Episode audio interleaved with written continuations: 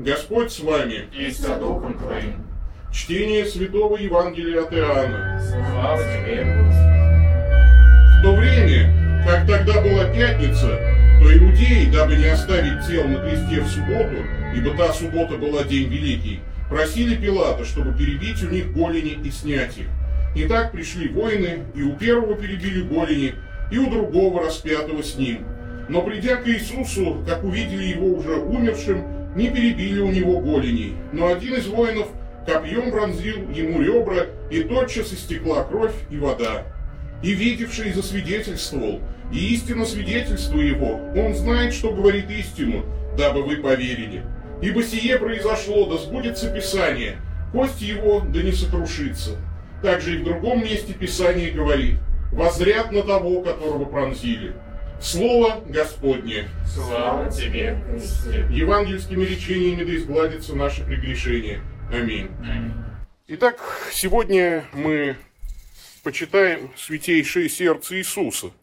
Вообще, э, скажем так, почитание сердца Иисуса берет свое начало в XI веке и э, распространяется в XI веке культ пяти ран Христовых. Но особое внимание это получило после того, как э, святая монахиня Маргарита Мария Алакок получила личное откровение от Иисуса Христа и описала его в своих письмах. В сиянии света ей явился Иисус, на груди которого покоилось его сердце, пронзенное, кровоточащее, окруженное шипами, и над сердцем возвышался крест. И Иисус сказал, вот сердце, которое так возлюбило людей, не получив взамен ничего, кроме неблагодарности. Хотя бы ты люби меня. И э, святая Маргарита пишет, он показал мне сердце, извергающееся языками пламени отовсюду, и сказал мне, я жажду, я горю желанием быть любимым. Господь показывал ей свое пресвятое сердце, израненное грехами нашими, попросил эту французскую монахиню способствовать проведению вот этого праздника в честь его сердца. Спустя столетия этот праздник установился на всем христианском Западе. И надо сказать, что о сердце Иисуса, конечно, писали многие отцы церкви. И сегодняшний фрагмент, который мы прочитали, это фрагмент из Евангелия от Иоанна, когда один из воинов копьем пронзил Христу ребра, и тотчас истекла кровь и вода. И, конечно, вот эта евангельская цитата э, считается началом зарождения культа Святейшего Сердца Иисуса, потому что крестные раны его, духовные его переживания, его боль, которую ему причинило предательство, отречение, все это выразилось и в физических ранах, сердце его было пронзено, и боль Христа таким образом прошла через все его существо и достигла центра человеческой жизни, сердца. Под словом сердце мы сегодня понимаем, ну, как бы два таких понятия. Во-первых, это просто орган, телесный орган, который перекачивает кровь в нашем теле. Но есть метафорическое, естественно, объяснение сердца как средоточие наших чувств, моральных представлений, символ наших чувств и моральных представлений. В Библии это слово выражает всю внутреннюю жизнь человека. Сердце мыслит, решает, испытывает страх Божий, в нем покоится верность Богу. И есть заповедь возлюбить Бога всем сердцем, означает, ну, всем целостным своим существом.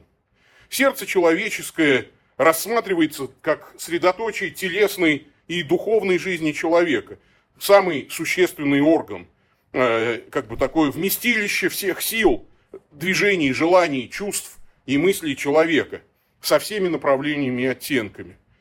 Э, сердце – это место, откуда исходит все доброе, что есть в человеке, и все злое, что в нем есть.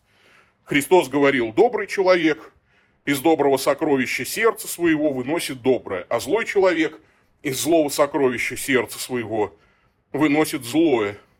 Сердце неоднократно Э, осмысливается как скрижаль, на которой написан естественный нравственный закон. Павел пишет, что у язычников дело закона написано в сердцах. Ну и Бог через пророка Иеремию говорит, вложу закон мой во внутренности их, и на сердцах их напишу его. Итак, сердце – это источник чувств, страстей, помыслов, нравственности, средоточие духовной и душевной жизни человека. В западной культуре и философии, и даже, собственно, эта матрица вот, культурно-философская дошла и до наших дней, и используется и в психологии, и в психиатрии, принято рассматривать э, как бы три таких составляющих человеческой личности. Это разум, воля и эмоции или чувства. И вот сердце, как правило, воспринимается, ну вот как э, средоточие эмоций или чувств. При этом э, очень часто э, вот, эмоции, чувства э, воспринимаются как нечто более низкое и вторичное по отношению к разуму и воле. Мы много превозносим разум, мы говорим умный человек, да, то есть вот он много знает, мы превозносим волю, волевой человек может принять непростое решение и выполнить его, человек сильной воли, сильного характера. Ну, а чувства, чувства опасны, это правда. И люди не должны жить только лишь чувствами. Есть целые конфессии, в которых люди живут только субъективными какими-то ощущениями э, и выдают их за объективную истину. Чувства могут затуманить наш разум или ослабить нашу волю, это правда. Но не всегда чувства и сердце это что-то негативное. Более того, и разум наш, ослабленный грехом, дает сбой. Вот посудите сами. А, да и воля, кстати, тоже. Ереси, что такое ересь? Ересь – это порченный разум и упорная воля. Сколько раз наш разум ошибался? бесчисленное количество раз. Мы принимали неверные решения, бесчисленное количество раз ошибалась наша воля. Конечно, и сердце подвержено ошибкам. Но интересно, что сердце, так называемый наш ценностный центр, он отвечает за то, что нам нравится или не нравится. И это не всегда можно объяснить рационально. Когда я слушаю симфонии Бетховена или Шостаковича, или фуги Баха. Я как человек, э, профессионально когда-то занимавшийся музыкой, разумом понимаю, как это устроено. И могу, кстати, даже восхищаться э, вот именно тем, как это ловко придумано. Надо же, вот ты смотри, действительно, и ни одной параллельной квинты. Ну, то есть я могу, конечно, разумом это все понять. Я могу волевым усилием заставить себя слушать э, Скрябина, например. Скрябина не люблю. Ну, но могу там, допустим, потому что, допустим, надо написать статью. Хм, хорошо. А, но чтобы подлинно оценить красоту музыки, этого недостаточно. Недостаточно понимать, как это сделано, и недостаточно просто волевым усилием себя заставить сесть и слушать классику. Ее нужно полюбить, нужно э, уметь сердцем отозваться на это. Чтобы подлинно оценить красоту музыки, нужен эмоциональный, ценностный центр. Сердце должно запеть.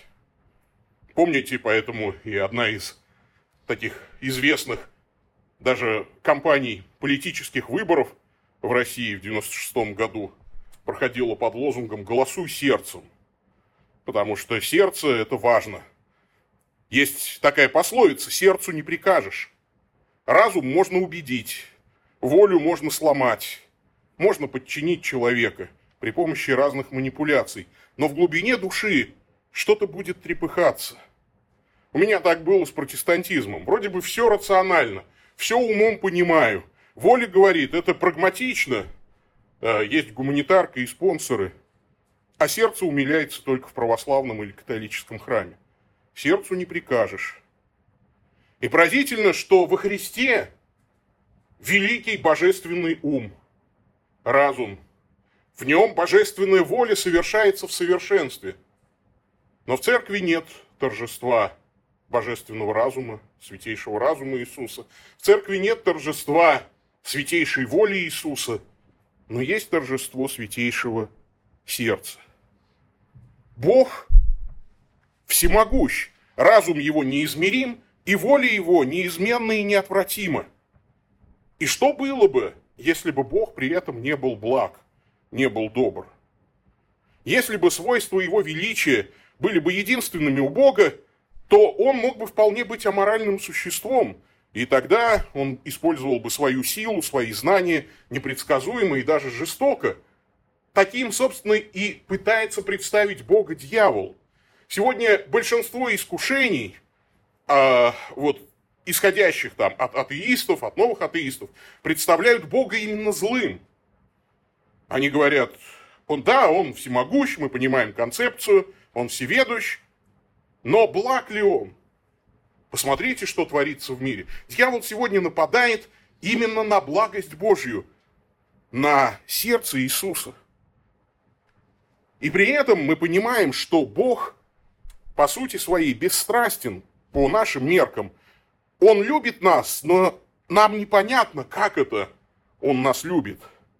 Поэтому, когда Бог стал человеком, Он облег непонятную божественную любовь понятную нам любовь человеческую. И мы читаем в Евангелии много раз о том, что Иисус сжалился, например. И буквально по-гречески это означает, что внутренности его э, охватил спазм. Мы читаем про отца блудного сына, который так любил своего сына, что побежал вперед, когда блудный сын возвращался, и пав ему на шею, целовал его – мы видим сердце Иисуса в притче о милосердном самарянине, который не смог пройти мимо, видя человека в беде. И, конечно же, мы понимаем, что здесь сердце Иисуса показано нам. Даже в мелочах. Брачный пир на Кане, в Кане Галилейской, когда не хватило вина, ну велика ли беда? И то Иисус проявляет жалость. Иисус плачет об умершем Лазаре – Христос плачет об Иерусалиме, хотя мог бы осуждать за маловерие, за непослушание, но он плачет. Воскресший Христос прощает Петра, он утешает Фому, и когда он говорит Фоме, вложи руку в ребра мои, то есть буквально он приглашает его, дотронься до моего сердца. Сердце Иисуса – это храм Божий. В теле Христа явился нам вечный Бог Сын – Поэтому Христос и говорил, разрушьте храм сей, и я в три дня воздвигну его. Поэтому терновый венец, когда, который возложили на голову Иисуса, жажда и боль были призваны затуманить его разум. Это тоже была атака сатаны. Именно поэтому, когда мы рассуждаем о ранах Христа, мы помним, что гвозди пронзили его руки и ноги. Это попытка сатаны сковать волю Божью – как метко там спел когда-то Высоцкий, гвозди ему в руки, чтоб чего не сотворил. Да, то есть дьявол пытался затуманить его разум, затуманить, свести на нет его деятельность, прибив э, руками беззаконных руки и ноги к кресту. Но смерть его произошла от разрыва сердца.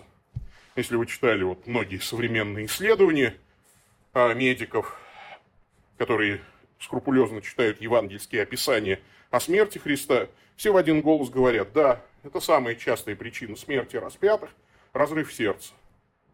Смерть наступила от разрыва сердца, и поэтому сотник, пронзив копьем ребра, э, видимо, пробил сердце, пронзил сердце, и истекла кровь и вода.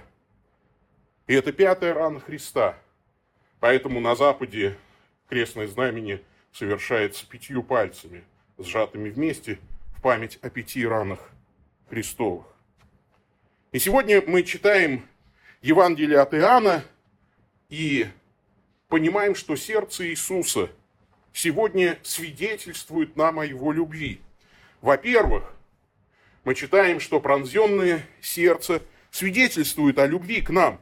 Нам трудно понять всю глубину тайны Бога, принявшего человеческую плоть. Это главная тайна – как Господь, которому поклоняются ангелы, принял нашу плоть, слабость, бренность, покрывался потом, истекал кровью. И в святейшем сердце мы видим сердце человеческое. У Бога-то нет вот такого органа. Бог есть дух. Но теперь мы понимаем, как чувствует Бог, потому что Он стал человеком. Христос не просто принял часть нашей человечности, но все ей присущее – И он, подобно нам, искушен во всем, кроме греха. И поэтому, когда мы размышляем о сердце Иисуса, мы вспоминаем кочующий по Востоку древний сюжет, который многократно разными поэтами обыгрывался в притче. Древний сюжет о влюбленном юноше, о жестокой красавице, которая в насмешку требует принести сердце его матери, чтобы из него приготовить любовный напиток.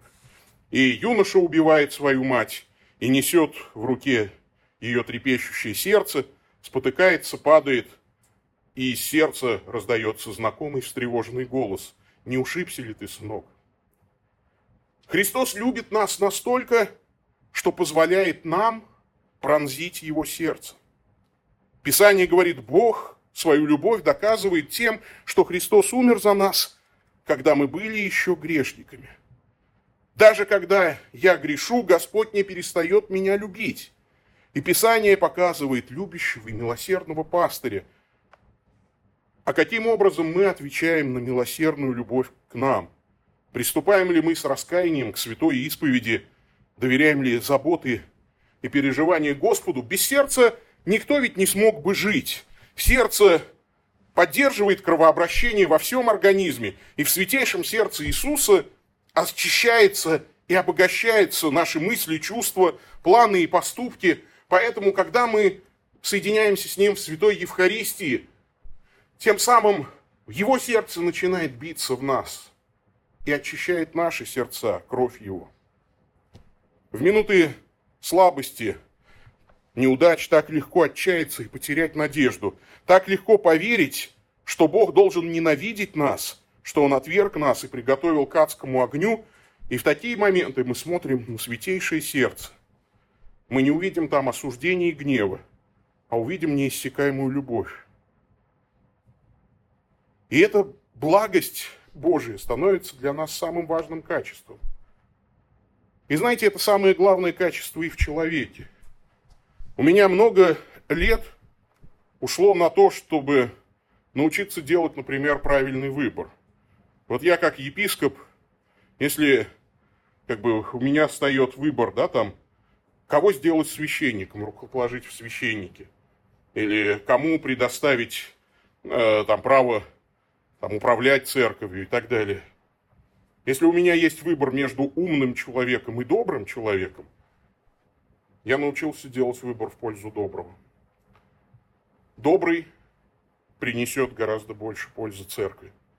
Пусть он не очень умен, но в нем будет биться сердце Иисуса сострадающее сердце Христово. И это очень и очень важно. Второе. Пронзенное сердце Иисуса убеждает нас в том, что Он истинный агнец Божий. Вот здесь Иоанн вспоминает цитату из книги «Исход». В одном доме должно есть ее, то есть жертву агнца, не выносите мясо вон из дома, и костей ее не сокрушайте. У пасхального агнца запрещено было сокрушать кости, и у Христа кости остались совершенно целыми, хотя можно было бы ожидать, что их обязательно перебьют, как у распятых вместе с ним разбойников. И Христос таким образом становится истинным пасхальным агнцем, благодаря которому мы спасаемся от вечной смерти. Страдание – это часть человеческой судьбы. Все мы однажды будем страдать. И святейшее сердце Иисуса напоминает нам, что Бог наш знает, что такое страдание. Его святейшее сердце пронзено, оно окружено шипами.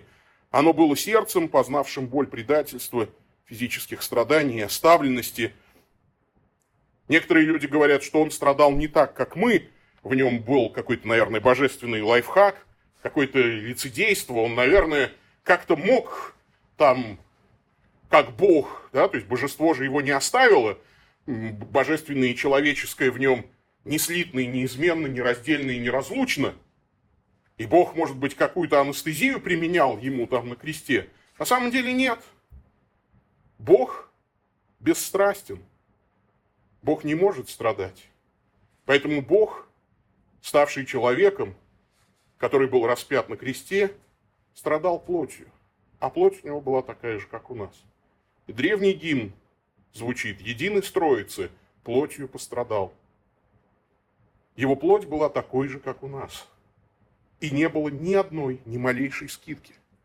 Поэтому не верьте ни на мгновение, что Христос не может отождествить себя с вашей болью, как бы она ни была тяжела. Святейшее сердце Иисуса изранено, оно пронзено, это страдающее и кровоточащее сердце за вас. Он истинный агнец Божий, берущий на себя грехи мира. Ну и, наконец, последнее, третье. Пронзенное сердце Иисуса – это объект нашего молитвенного и покаянного созерцания. Дальше, в конце, мы читаем, что Иоанн приводит цитату из пророка Захарии. Она звучит так, это 12 глава, 10 стих Захарии. «А на дом Давида и на жителей Иерусалима изолью дух благодати и умиления, и они воззрят на него, которого пронзили, и будут рыдать о нем, как рыдают о единородном сыне, и скорбеть, как скорбят о первенце». То есть, когда-то Захария пророчествовал, что народ Божий со временем будет с раскаянием взирать на Яхве, которого он пронзил. И это потрясающее свидетельство. Оно стало понятно для того, кто смотрел на пронзенного копьем Христа, видевший засвидетельствовал. Иоанн пишет о себе. Иоанн стоял у креста Иисуса. Он видел это. И он видел, как было пронзено сердце Христово. И он говорит, и я первый стоял и плакал, воззрят на того, которого пронзили. То есть благоговением признают во Христе своего Искупителя, который источает возрождающую людей благодать. Помните, мы говорили в торжество милосердия Христова о крови и воде. Вода, возрождающая крещение, и кровь, святая Евхаристия, преображающая нас.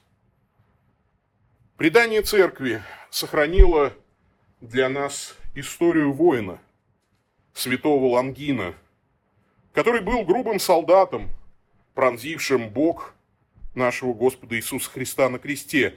Он хотел, чтобы Господь умер быстрее и хотел удостовериться в том, что он мертв. Он мог бы тогда пораньше окончить свой рабочий день и уйти домой. Но когда он пронзил святейшее сердце Господа, из христовой раны истекли кровь и вода.